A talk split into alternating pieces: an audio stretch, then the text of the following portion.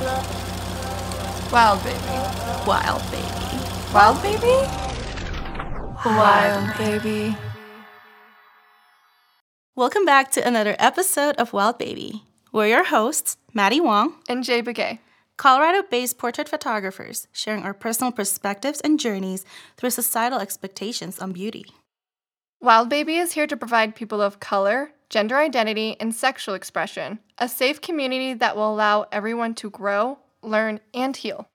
Disclaimer We are not licensed therapists, sexologists, or claiming that we know everything.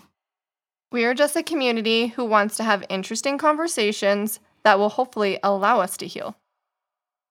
Happy Fridays, wild babies! We hope that this week has been really good to you. We hope that this week has been inspirational and productive, even though I'm not feeling it, but it's okay. We're pushing through. pushing through we got this. so today we are so honored and excited to introduce you to someone that I really look up to, someone that has influenced me so much in my growth and in just my point of view about life and everything. Um, we want to introduce you to my friend Niki. so Hi. sweet of you to say. Hi, Niki. Welcome. Hi. Thanks for having me. Of course. I've heard a lot of things about you. oh wow. I've, I've never actually met you in person. yeah. And I didn't, it's interesting how we're all like interconnected mm-hmm. Yeah. in ways that I am so oblivious to. such a small world. Uh, you know? Exactly, such Yeah. a small world. Um, so welcome. I'm really honored for you to be here. Thank We're gonna you. dive into some really cool topics that I'm excited about. But before that, Mm-hmm. the premise today, people, is People. people of the world is is A P P I. A A- A- AAPI. or A- a, an HPI, depending. Okay, Mm-hmm. and then the whole abbreviation stands for Asian American. Pacific Islander. And HPI is National Hawaiian Pacific Island- Islander. Okay. Like making sure that we keep Native Hawaiian Pacific Oh, Islander. Native Hawaiian. Okay, Um, okay. making sure that we're giving. Yeah, inclusivity. Yeah. That makes sense. Okay. Niki, do you want to give us an introduction? What are your pronouns Sure. and what's your background? So, um, my name is Niki Robins. Um, my pronouns are she, her, hers, and I identify as mixed. So, I am Japanese, first generation Japanese, and Russian Jewish on my father's side. Dang. Yeah, and I identify as queer. Um, and yeah, that's me. Sweet. Yeah. yeah. Um, so Maddie's told me that you have a marketing agency. Yeah. Mhm. Where- Yeah. So what is your career background? A little bit of that. Oh, my career background is a little bit all over the place. Um, I actually went to college for jazz flute. Um, I come from a long line of musicians, and it was always like such a big part of my life. And I actually came out to Denver to go to University of Denver um, for music. And of course, having an Asian mother, she was like, "You need a backup."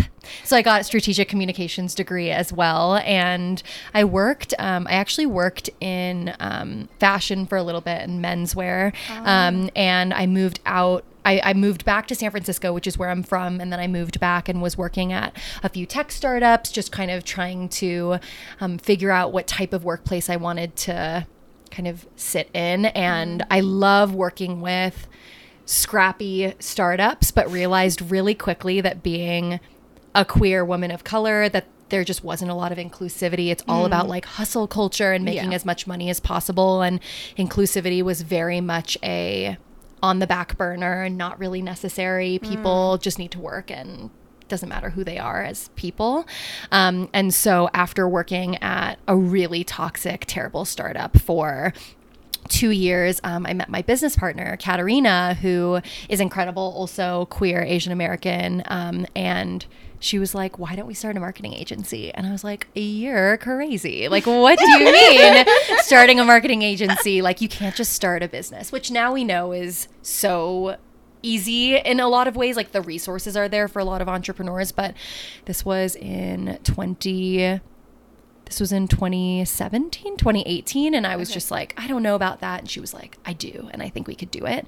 So it originally started off as just a content marketing agency. We were both really passionate about you know um, authentic marketing you know strategic um, strategic messaging and marketing. And then um, about a year into the business we we were just we were really good at our jobs, but we weren't feeling really fulfilled with the clients that we were bringing in. And it's almost like we were staring at the answer right in front of us and we were just sitting there like, what is it that we need to niche uh-huh. out as? Mm-hmm. And we realized, frankly, that all of the clients that we didn't enjoy working with or didn't feel like a good fit were racist white men who mm. really did not trust us and our expertise. And there would be times where, just as queer Asian American women, we were like, hey, we recommend that you use this type of language or we recommend this. And they would be like, nope, absolutely not. Just dismissive. Super dismissive. And so we realized at that moment, and this was before 2020, we were like, okay, it's inclusivity, it's inclusive marketing, it's making sure that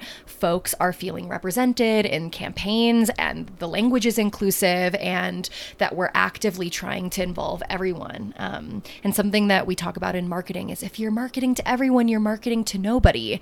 And I think that's partially true, but a lot of it is also that we as sometimes as business owners think that there's one audience that's going to resonate with whatever we're creating or saying when and then we kind of pigeonhole that as the only types of people that we're talking to. And when we're looking at inclusive marketing it's about really allowing everybody to be a part of the conversation. And maybe you find new audiences through including people that aren't traditionally included. Um, and so that's what we've been doing for the last four years. Um, and now we're more in inclusive consulting. So through marketing and communications so working with leaders to be really intentional intentional about what they're putting out there being sensitive to the state of the world and making sure that folks inside and outside of their organization are feeling like validated and understood through Yeah. their marketing Yeah, that. yeah I love that. yeah, That's I love awesome. that so That's much perfect. because we we know that that's that's not always the case no with yep corporate. Yeah. we know that. Yeah, absolutely. but like knowing that there is a marketing company that specializes in that or like that really is trying to push that forward, it's it's something that is heartwarming hmm. to Yeah. know, especially in today's climate. it's personal right like Right. it's something Yeah. that maybe the three of us as as people of color like don't feel ourselves represented or Yeah. didn't Yeah. before 2020 when it became you know the the norm or like Mm-hmm. the trend right um it- you know i certainly didn't see myself represented growing up in in media and marketing. No, marketing yeah. yeah No, not at all. I I like this because I've we try to like say this even within Wild Baby is um, how we're able to grow and heal as a society, and that's by connecting and learning and being inclusive towards each other. And so I feel like you within your marketing agency are doing that on a whole nother level, mm-hmm. and you're also then uplifting people of color, which is going to be transcending. You know, mm. I think that's really special. yeah. and i think like for me you know at the end of the day like our human nature is to fe- want to feel a sense of belonging right mm-hmm. like it doesn't matter where we are who we're with we just want to feel like we belong and that and that we deserve to be there and that people see us and, and validate us. And i think for a long time i didn't think it could ever be a business because i just thought oh that's how everyone thinks. And then you're like you, re- you realize very quickly like no actually it's not how a lot of people think. And if they could make more money you know capitalism if they can avoid uncomfortable conversations you know around um, you know marginalized identities you know inclusive language i think a lot of the things that we deal with at spectacle but also just me moving through life is a lot of people kind of rolling their eyes at pronouns or being inclusive with mm. language and things like that. And it's been a journey certainly to talk to people about why it's important to kind of keep those things in mind as we because like we're all human and we deserve love and, and care and like affirmation Yeah, Yeah. yeah. Damn. Speaking of love, mm-hmm. how is married life? married life Oh my gosh, because I remember when you mentioned that you were going to propose to Matt, Mm-hmm. and I know that women proposing to men is not Mm-hmm. the norm, and I heard that you got a lot of backlash from that. Can you talk about that a little Mm. Yeah, yeah. I mean, I don't know if I would say it was a lot of backlash, but certainly some confusion. And basically, the way that it happened was um, I worked in a menswear store when I moved back to Denver, and Matt came in to shop at said. Matt is my fiance, or fiance at the time, fiance, but now husband. Um, I'm like, I like saying fiance still. Um, nice. Yeah, um, he came into the store to shop, and, and that's how we met. And when they decided to go out of business, the the store, which was really sad, um, I'd always kind of romanticized about Matt proposing there, like, oh, you know, it's the first place we met but I kind of was like, he's not gonna, he's not gonna think of that. Like, I don't, I don't see that happening. And also, we had just talked about our future, and so I also couldn't see him making, like, the the store was closing in two weeks, and I was like, yeah, there's no way that you know he's gonna come to that conclusion on his own and then get the ring. Like, it just doesn't make any sense. And so, I've always been the type of person that really likes to I was always the one that would make a first move. Like, I don't like to waste time. Like, if I like you, I want to tell you that I like you and then move on if you don't like me. So I've always been very like forward and direct. And I was like, why don't I propose? And I did anticipate that telling my parents, telling my friends, telling Matt's parents that someone might try to convince me out of it. Like, are you sure you don't want to just wait? Is it because you're impatient? Like, I've just, you know, also being a woman that also grew up in an Asian household, like I did receive a lot of messaging about like I'm really dramatic and I'm really loud and I'm a little too much. And so I anticipated telling someone this really exciting plan and then them being like, Are you sure? And then me second guessing myself. And so I didn't tell anyone until the morning of. And basically, I got a bouquet of flowers. I didn't get a ring or anything just because I didn't really know what he would want. And I, on the way to the menswear store, I like called my parents and was like, I'm doing this. And they were like, wait, what? And I was like, bye. Like I just hung up, you know? And I told my, and I, I told a few of my best friends and, and I just basically like just did it. And I will say that there was certainly a little bit of confusion on Matt's part because I hadn't talked about it with him. Mm-hmm. So he was like, wait a sec, does this mean that I can't propose to you? Like, I had this whole plan, whatever. And I was like, no, I want us to propose to each other. Mm-hmm. I just didn't have a chance to talk to you about it because the store was going to close. And so basically what ended up happening was that day we talked about it and he was like you know i was really excited to propose to you. And i was like you are absolutely open to propose to me. Like i really want that but i also wanted to make the decision myself to propose to you. I think a lot of the times in just traditional gender roles, right? In this like hetero mm. patriarchal society, it's very much like the man makes that decision and the girl waits mm-hmm. and then waits and waits and waits and waits and waits. And mm-hmm. then it mm-hmm. happens and you're like, oh my God, what a huge surprise. And you just kind of have to say yes or you're saying no. And then the mm. relationship falls right. apart. And yeah. so for me, especially being queer in like a hetero passing relationship, I really wanted to set this precedent of like, we're both choosing each other. Like, mm. it's not just, he chooses me and I wait for him to make that grand gesture and then I say yes. And also really wanting to make it clear that there's no right or wrong way, right? Like you absolutely should be proposed to by your partner in whatever way. If not if if you also don't want a proposal, that's also okay. Like whatever way works for everybody, but for me personally, I just really wanted that just like both sides of, of the coin and i also love grand gestures and showing people that i love them and this was a way that i was able to do that and so after the fact people were like wow like are you sure and you know is he still going to propose and i was like yes and then once he proposed people kind of understood it because i was able to tell the whole story of like mm. here's one side and here's the other and so it worked out that's beautiful yeah so married life has been wonderful we did have to cancel our wedding twice because of covid um, but we finally got married last November um, in Joshua Tree. Very cool. Yeah. Um, I love all of this. I I love trying to figure out the masculinity and femininity with my side. Yeah. I'm also very like romantic in that aspect and I feel like in some aspects I should say. Mm. Um and sometimes I my my partner is kind of reserved, mm. so I never really hmm. sometimes know what's going mm. on in his head. In his mm-hmm. head. Uh, I do remember proposing to Aaron, but it was super chill and you proposed to your, you proposed to your partner. I would not say technically. He would argue that it didn't feel real. Was it more like want to get married, like kind of casual, like that? Is it, that what you mean? It was a little casual, yeah. But I, w- I was definitely like, I'm serious about this, and mm-hmm. this is mm-hmm. how I'm going to show you that I'm like this is me mm. communicating mm-hmm. like I'm mm-hmm. ready. Yeah. At least. Um so I casually have proposed to my partner multiple times before he ever proposed to me. Um, but I never thought of that idea of we can both propose to each other. Yeah. Because if I think I had that idea in my head, Mm. I could have made something grander, which I would have loved. Mm-hmm. I You can always do it in five years, ten years for your t- again anniversary That's or true, something. yeah. You know, if you I wanted that. to. I, don't think there's any uh, ever a deadline in how you show people love. you Yeah, know? That's true. And um, yeah, everybody's relationship is different. Like, Mhm. why stick to some kind of bubble? Right. Yeah. But um, I too had to postpone my wedding, Mm. and we got married last year in May. Oh, amazing! Yeah, so wow, I'm so glad you got to have it finally. Yeah, Such likewise. a wild roller coaster, huh? It was yeah.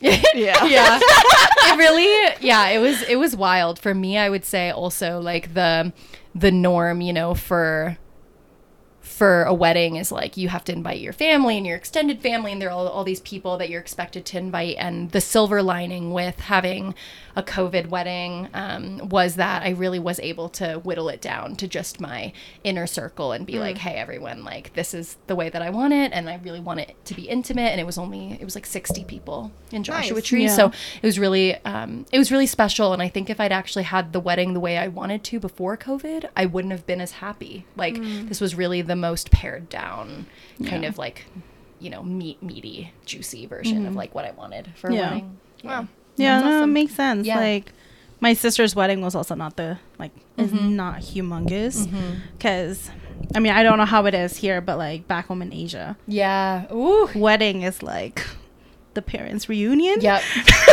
yeah. No, it's like you know, people used to say like it's it's weddings and funerals. Those are those are the only two times you get to see your family, so you have to invite everyone. And I was Right. like, that's not my problem. Exactly. You don't have family reunions. Like, Right. sorry, it's not my problem. Yeah. I'm also not paying for all your asses. Like, sorry. Right. You know. No. Yeah. But yeah, so I we love COVID wedding. We love COVID weddings. I wouldn't have said that. I wouldn't have said that maybe like a year ago, but now that I'm done, certainly, yes. Yeah. Lo- hate the circumstance, but Love the result. yes. yeah. Yes, exactly.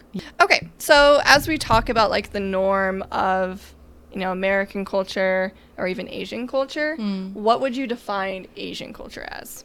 And this could be this, yeah. How would I define Asian culture as in what in what way? Mm, that's true. Just kind of like Okay, and- societal norms, I guess. Well, I guess actually a better question is how would you define Asian American culture? Mm, yeah, that's also so That's so- nuanced, right? I mean, it's like it's so it's not like monolithic like everyone has such a different experience. I'll speak from like my my personal experience being mixed being half Japanese, half Russian Jewish, and growing up in a family that was bilingual, bicultural, like I did receive a lot of messaging from the Asian the Asian side that was very much like work hard, you know, um, get good grades, be a good. Um, I have a younger brother, so like be a good influence to your younger brother.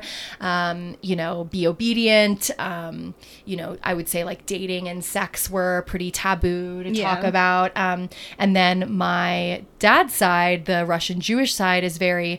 Um, he was also a theater major, so he's very like animated, and and I would say that I was I was very like. I was a very like boisterous and I think this word gets a bad rap because of how it's um how people are portrayed when they are, but dramatic. Like I was a very dramatic child. I was a very like engaged and animated and energetic child. And I think because I was kind of stuck in this like mixedness in this Limbo. in between the both and, it was like, oh wait, so I'm trying to be like good and quiet and obedient and you know these things and not too much not take up too much space. But then on the other side like no i should be i should be direct and i should be energetic and animated and and all of these things. And so i would say a lot of my upbringing was very like ping-ponging and feeling like i couldn't be both. I had to be one or the other and felt often like plagued by who am I? And also, I, I call myself a recovering people pleaser. I always like really cared about how people thought about me. And so, because also like per, per, being perceived is, you know, Asian, right? You're like, I, how am I being looked at? Yeah. How am I being perceived? How am I coming off to people? I want to come off this way. And if I'm not, I need to work to get there. And so I would say, like, Asian American culture for me, and as I've learned to understand it, and, and more for me, it's personal, it's like mixed culture, Yeah. is kind of being able to hold both and like and being comfortable with multiple truths right mm-hmm. like i can be i can be someone who is real like an entrepreneur and is direct and is enthusiastic and is passionate and especially in, in act in activism right? You have to be passionate in a lot of ways to be involved. Um but also um be you know th- think about like maybe not wanting to take up too much space especially like when i'm talking about being a person of color when you know sometimes people assume me to be white um you know things like that. And so just kind of holding multiple truths at once and understanding that like life is full of complexities and like ambiguity and, and nuance and so i would say that that for me is like how i identify with asian american culture like mixed culture yeah, Yeah. it sounds a lot like mixed culture. I was gonna say you being you and I being mixed, like are you, mixed? No, well? oh no, right? I'm Yeah. like hundred percent Chinese. 100% Chinese. Yeah, so yeah, yeah, I wasted my money on ancestry DNA. I'm wasted. dead. Well, you know the thing about I, I feel like with Asian Americans, and and I would love to hear your thoughts on this. Is like I think that mixedness lives within all of us, whether we're mixed race or not. Right. Being an Asian person, mm-hmm. immigrating to America, Yeah, and mm-hmm. being that bilingual, bicultural, half and half, and then also raising a mixed child. I'm sure that you mm-hmm. hmm. kind of examine those themes. Oh, a lot, a lot of times. Yeah. Um, okay, so a brief explanation. yeah, yes. My only education on America came off from Hollywood mm. prior to coming here. Representation's important. Exactly. Mm-hmm. So when I got here, I was like, wow, America isn't really all that Hollywood made up to be. Mm-hmm. There's just so many things that I was like, wow, this is so different. Mm-hmm.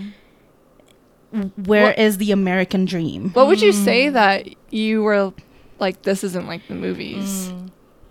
Just curious. the movies are just very romanticized even when you when you're in indonesia if you or native indonesians when they look at americans white people they romanticize them so much and mm. it seemed like they would try to be as nice to get them to like them if that makes mm. sense because it's so romanticized it's very oh the west is very grand it's very amazing like you could be whoever you want in the west.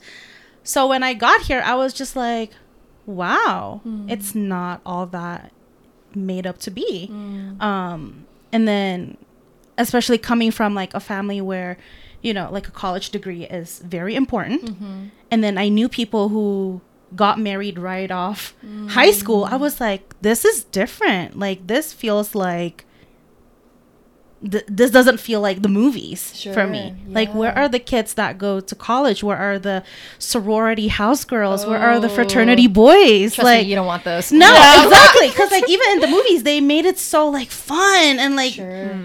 in reality, rape culture is mm-hmm. very deep in like sorority mm. houses and like fraternity houses. So I was just like, They only focus on the good. right. of, yeah. They really just focus on the good. And then when I got here, I it opened my eyes to a lot of things. That opened my eyes to a lot of like really deep issues that America is facing, but not a mm. lot of people want to talk about. No. Mm. Yeah, that's another thing about Yeah. America is we're like there's a lot of like blind patriotism. Yes. Like mm-hmm. we are the best, you know, we you know, this is the way that it is and we'd rather mm-hmm. not talk about discomfort and something I I like to talk about with people is like what does patriotism mean to each and every one of mm. us? For me, it's like challenging the country or the you know or the person or whoever it is to be the best versions of themselves and I think our country is made up of so many incredible hardworking people Yeah. mostly immigrants and Yeah. people of color and you know queer people marginalized identities and i wish that we regarded them as the most important because they are I agree. yeah Yeah. But yeah, I want to say like right now, raising a mixed baby, I want her to, I want I want her to know her Indonesian Chinese background.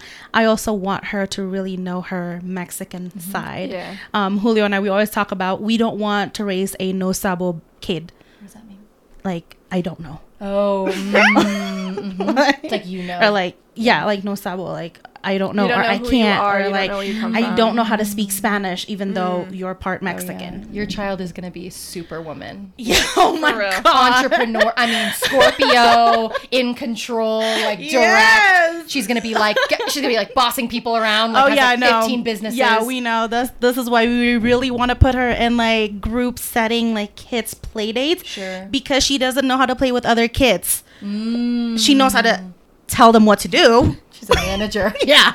She knows how to supervise them, but she Yeah. doesn't know how to play together with Sure. other children. Sure. Because like she's very independent and we Yeah. like we know like and we talk about it all the time. We're like we have to we have to know how to direct her properly Mm. because otherwise she's gonna be a a bull. huge pain in the ass. and probably a bully too. I, oh my god, that is so funny. Yeah, like I think socializing with other kids might help, and Yeah. just learning about like listening. And, Yeah. you know, that makes Mhm, sense. I'm not a parent yet, but I, I don't know. yeah, we're like both of us are like hmm, we're like cat and It's dog okay. parents, but that's about it. I, I see it from afar. yeah, I understand. yeah, And I choose not to do that right now. yeah. Me neither. And yeah, it's I have to okay. That's very little bit. valid. Like parenting is so hard. Hard. Have a kid. They say it'll be fun. They say, "Oh my Oh god, my God. Rewarding and Reward- so Yeah. terrifying too. You're raising the next generation of boss boss babies. Seriously. Really. Damn love well though. She's so good. She's just So great. good. I know. Um, so our next question pertains to like the marketing, Sure. um, Mhm. and why you chose to. So I know that you didn't necessarily pitch the idea, but Mhm. like, why did you decide to be a part of it, Mm. and what did that mean for you as an Ama- Asian American? Mm, you mean like the agency in, in general? Right. The yeah. Yeah, I mean, I would say that partnering with another really strong Asian American queer woman is very empowering. Like, we have really similar values and we.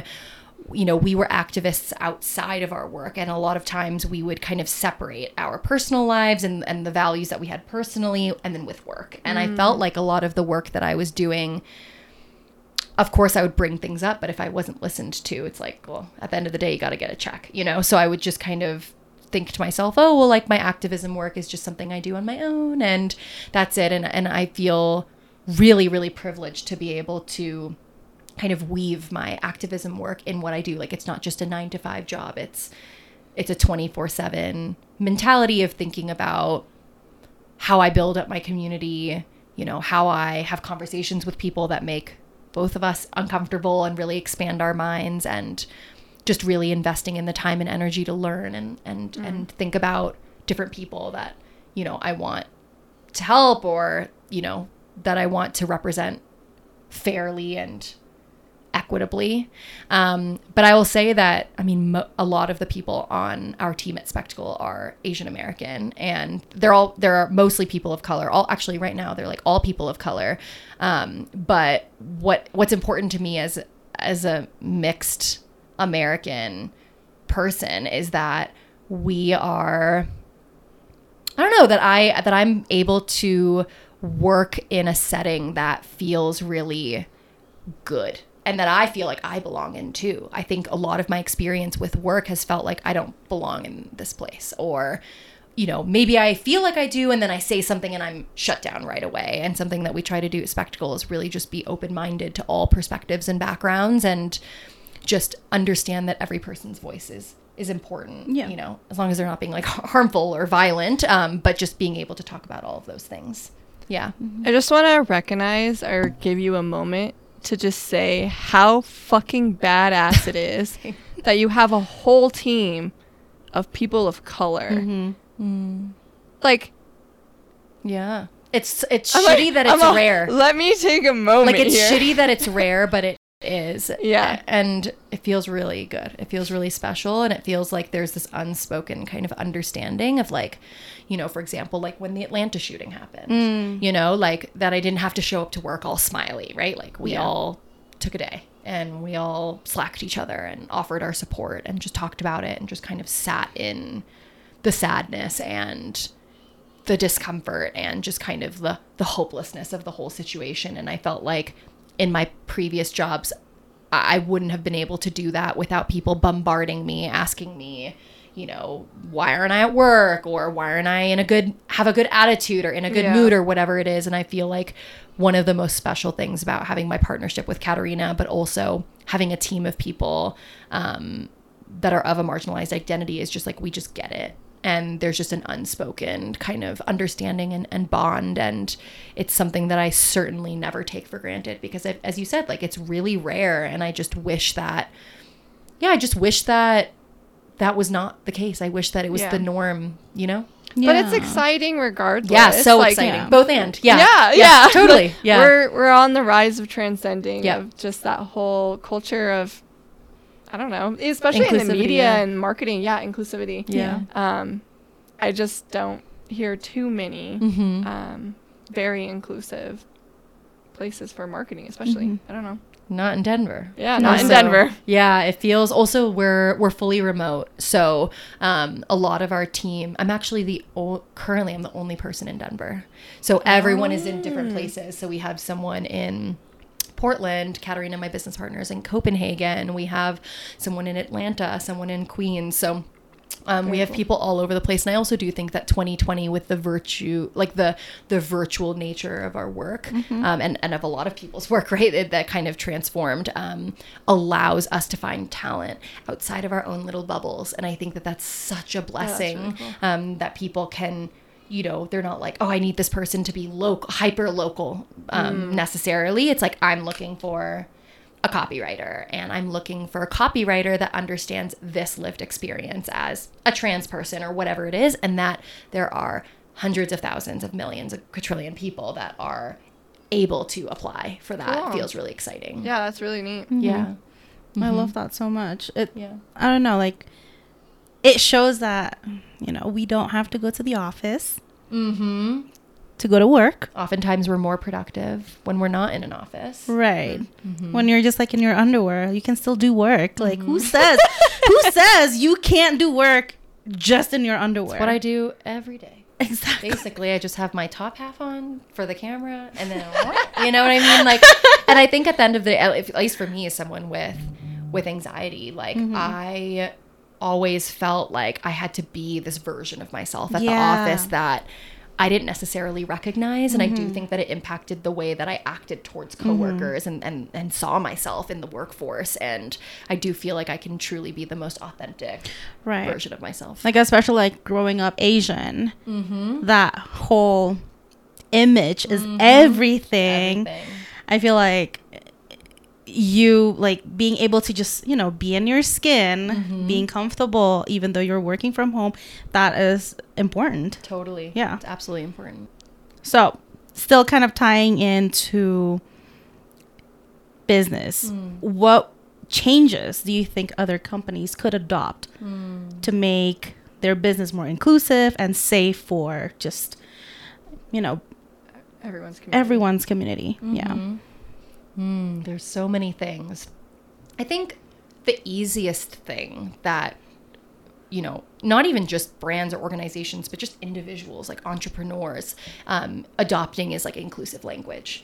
Like really thinking about how we're addressing people, you know, especially if like, you know, for example, let's say that it's a skincare brand and we're assuming, oh, only women use skincare. So, hey girls, like, hey boss babes, right? Like, this language is already excluding an entire group of people. Everyone Right. deserves good skin. Yeah. Right? Everyone deserves to pamper themselves and to invest in self care. And when you change just that little piece of your marketing, inclusive language and also imagery, those are like, right? Like what, what you see and what you read. Um, you know, in ableist terms, but like, you know, making sure that you are speaking to people besides like one gender that you think are the only people that are going to be paying attention Right. Yeah to your brand um, and then you know like imagery again back to this like skincare example like you know um, making sure that you are using pictures of people that aren't just of one Yeah. look you know whether it's a femme person or, or masc person whatever it is and just really giving people the opportunity to make the choice for themselves if they want to invest in your product like Yeah. at the end of the day if we're thinking about capitalism like don't we want as many people to resonate with our brand and our values and our product as Yeah. possible. Well, if that's the case, then we should be opening it up to to more people than just who we think is um, our prime audience. So I would say inclusive language and imagery um, is is a very I, I say it's a pretty simple way to kind of to what to integrate into your strategy. And then I also think like you know when you start a business or, or you know wh- when you have an organization you think about okay what are the things i need? And you're like i need an accountant. Like i need like a chief financial officer to, to take care of all of the finances. And i need a head of marketing. And i need you know you kind of operations like you think in your head of like what are the things that you need to succeed and and to make it big or whatever it is that your goal is. And inclusivity isn't really a part of that. Like why don't people have inclusivity consultants? Like you know it's uh it's pride month. You know how are we going to strategize a marketing plan that doesn't tokenize people that isn't performative and that truly brings in that community 365 days of the year?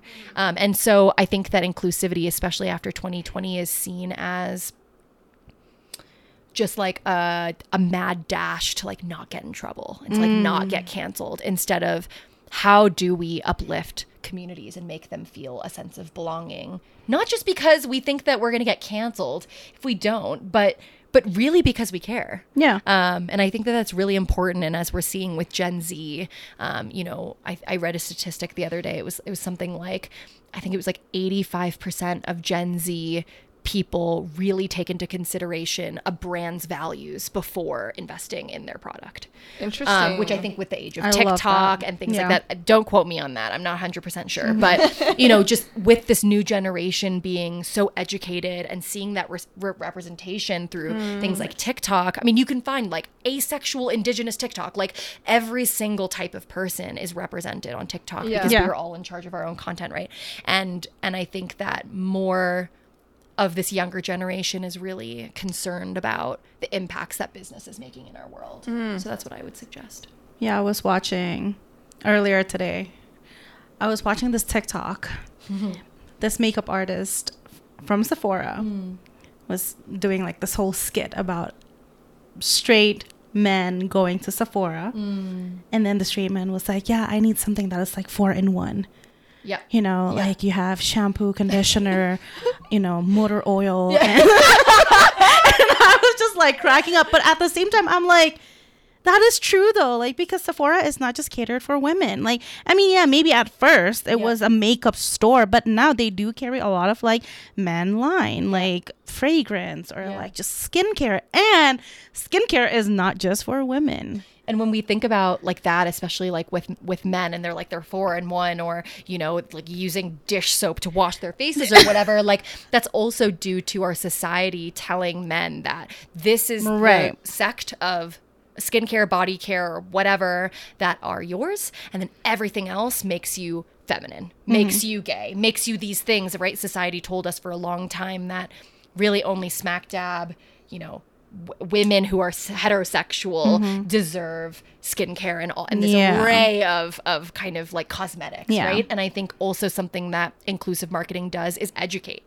Mm-hmm. Like if you know it, uh, Sephora is an incredible example of a brand that is really inclusive with their marketing. You know, mm-hmm. making sure that you know they're offering i think they offer classes to trans and non-binary or just queer folks to practice doing makeup um, in their in their um, stores because it can be really affirming like gender affirming um, So, so as a first generation mixed Asian American, how do you think that you move through social um, injustices and or political values versus your parents? Like, how do you think those ideas differ? they're so different yeah Do you have an example? Yeah, absolutely. So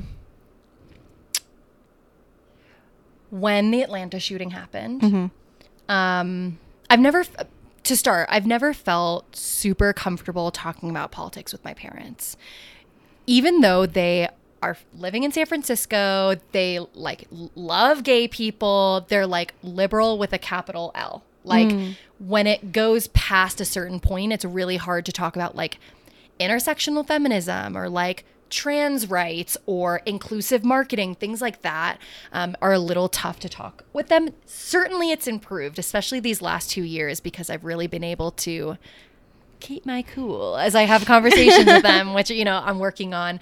Um, but an example is um, the, the Atlanta shooting, Mm-hmm. and you were talking a lot about how coming from Indonesia, you really only saw America represented in this one specific way, Yeah. and you kind of, you know, believe that is truth because that's really your only representation. Mm-hmm. And I think that I don't want to speak for all immigrants, but traditionally it seems like especially when Asian people immigrate, there's this need to want to assimilate Yeah. and to be viewed as an American. Mm-hmm. And I also think that that's kind of where the term like Asian American might have been born. You know, if you want to mm. identify a certain type of way and you don't want people to think of you as other, because we do that as a lot in America, right? Like mm-hmm. viewing you as like a less than because you immigrated here and you're not a real American and kind of like what even is a real American, right? And mm. so I feel that when my mom immigrated here when she was in her when she was in her early 20s like that there was a huge push to assimilate and because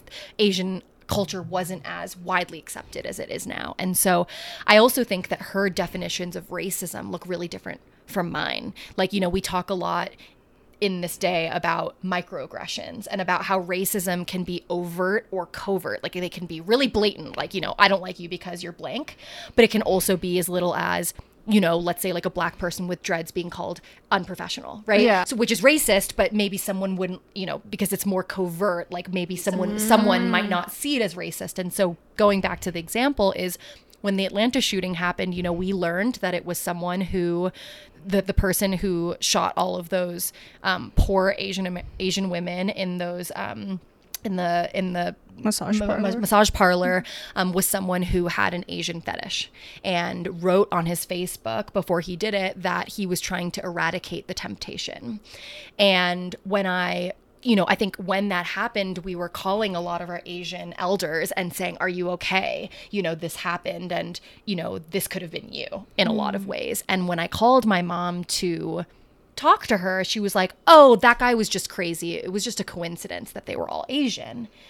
And I was like, Mom, like, no, it was not a coincidence. He mm-hmm. was, he even said he was trying to eradicate the temptation. Like, mm. he was, he, he wanted to hurt these people Yeah. um, because of who they were and their identities. And we got into a huge argument about it. I mean, I was feeling extra raw because of what had just happened and was calling my mom to comfort her. And the response I was getting was, You're overreacting. This has nothing to do with identity. And he's just a crazy person. And this could have happened to anyone.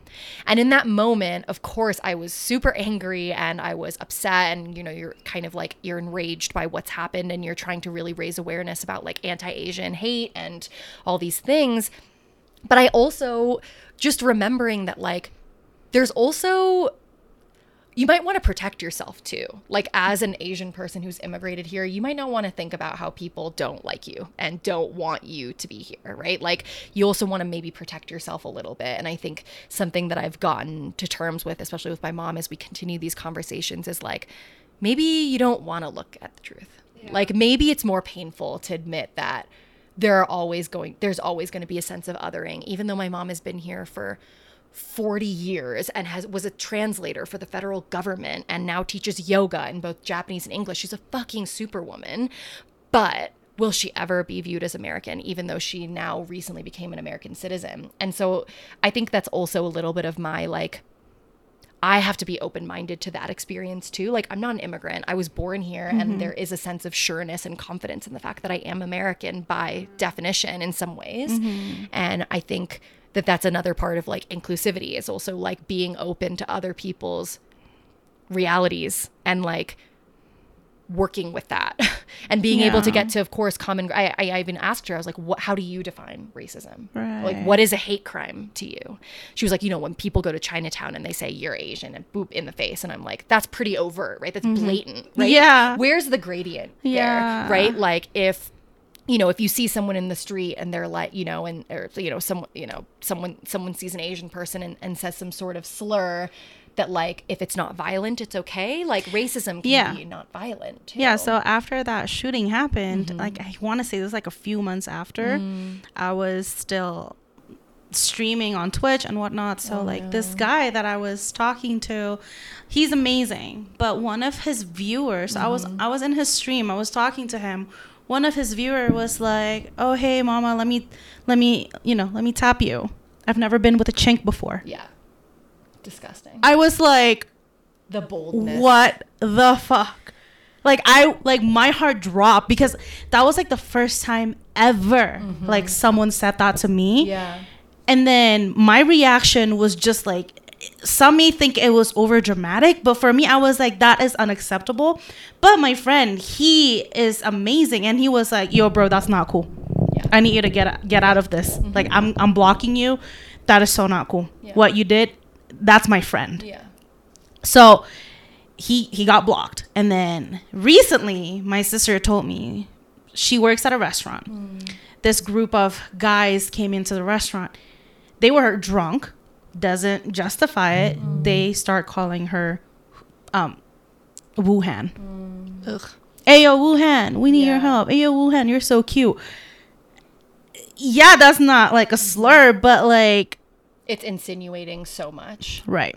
And I think also when a lot of people, like a lot of people don't really understand the correlation of Trump and COVID to the rise, the huge, mm-hmm. like e- explosive rise of anti-Asian hate. And I think it's something that we all need to consider when we're talking about language like that. Like, Yeah. you know, language is so important and it's the way that we identify and can really shape our self-worth and our value and there's a lot of people that say, "Oh, it's just a joke. Oh, I'm just, you know, I'm just joking around." But at the end of the day, they really can have so much harm and jokes lead to stereotypes which mm-hmm. lead to violence which leads to murder. So it's Yeah. like there's like a direct pipeline between something that might seem like just humor to having that become a general understanding, a stereotype of that community, which then leads to true violence and you know um, and hate. And so,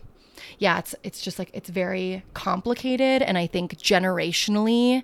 It's really important to be having these conversations and bringing things like this up with our parents, but also not looking at it as like we are right and they are wrong because we're mm-hmm. younger and we know. And something I'm really working on is you know, they have their own experiences that are Yeah. really different from us and it's not like one is right or one isn't. It's more about how do we how do we get to a common ground and, and mm-hmm. understand that at the end of the day, like what we're all fighting against is like white supremacy and racism and all of these things that are really terrible. Um, and how can we do that intergenerationally, like together, instead of looking at it as like, oh, old people don't know shit. Like We have to know, fix it. We have to fix this ourselves. It's like, well, also they might not know because of how they grew up. And if anything, we're excited about changing that paradigm. And how do we do that and educate our parents and um, and do it together too.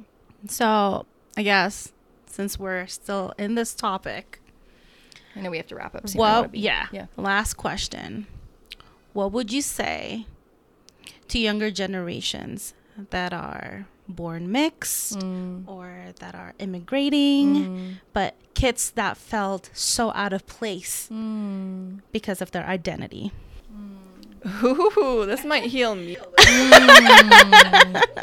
I mean, you know, I can also only really like how, what I would have what I would have wanted to hear um, was that like you attract people when you are proud of the mosaic of like background that you have. Like all three of us have such rich, beautiful ancestry, right? And especially with these generations having access to things like TikTok where they can truly find people that represent their cultures, their way of thinking in such an incredible way, like looking for looking for things like that, looking for groups of people that that you can really relate to. There's so many, you know, online forums and, and things like that. And and also I think for me, what's helped heal me is really looking into that history. Like my mom moving here at you know 18 and like not knowing a single word of english and like wow she went through so much and and and storytelling and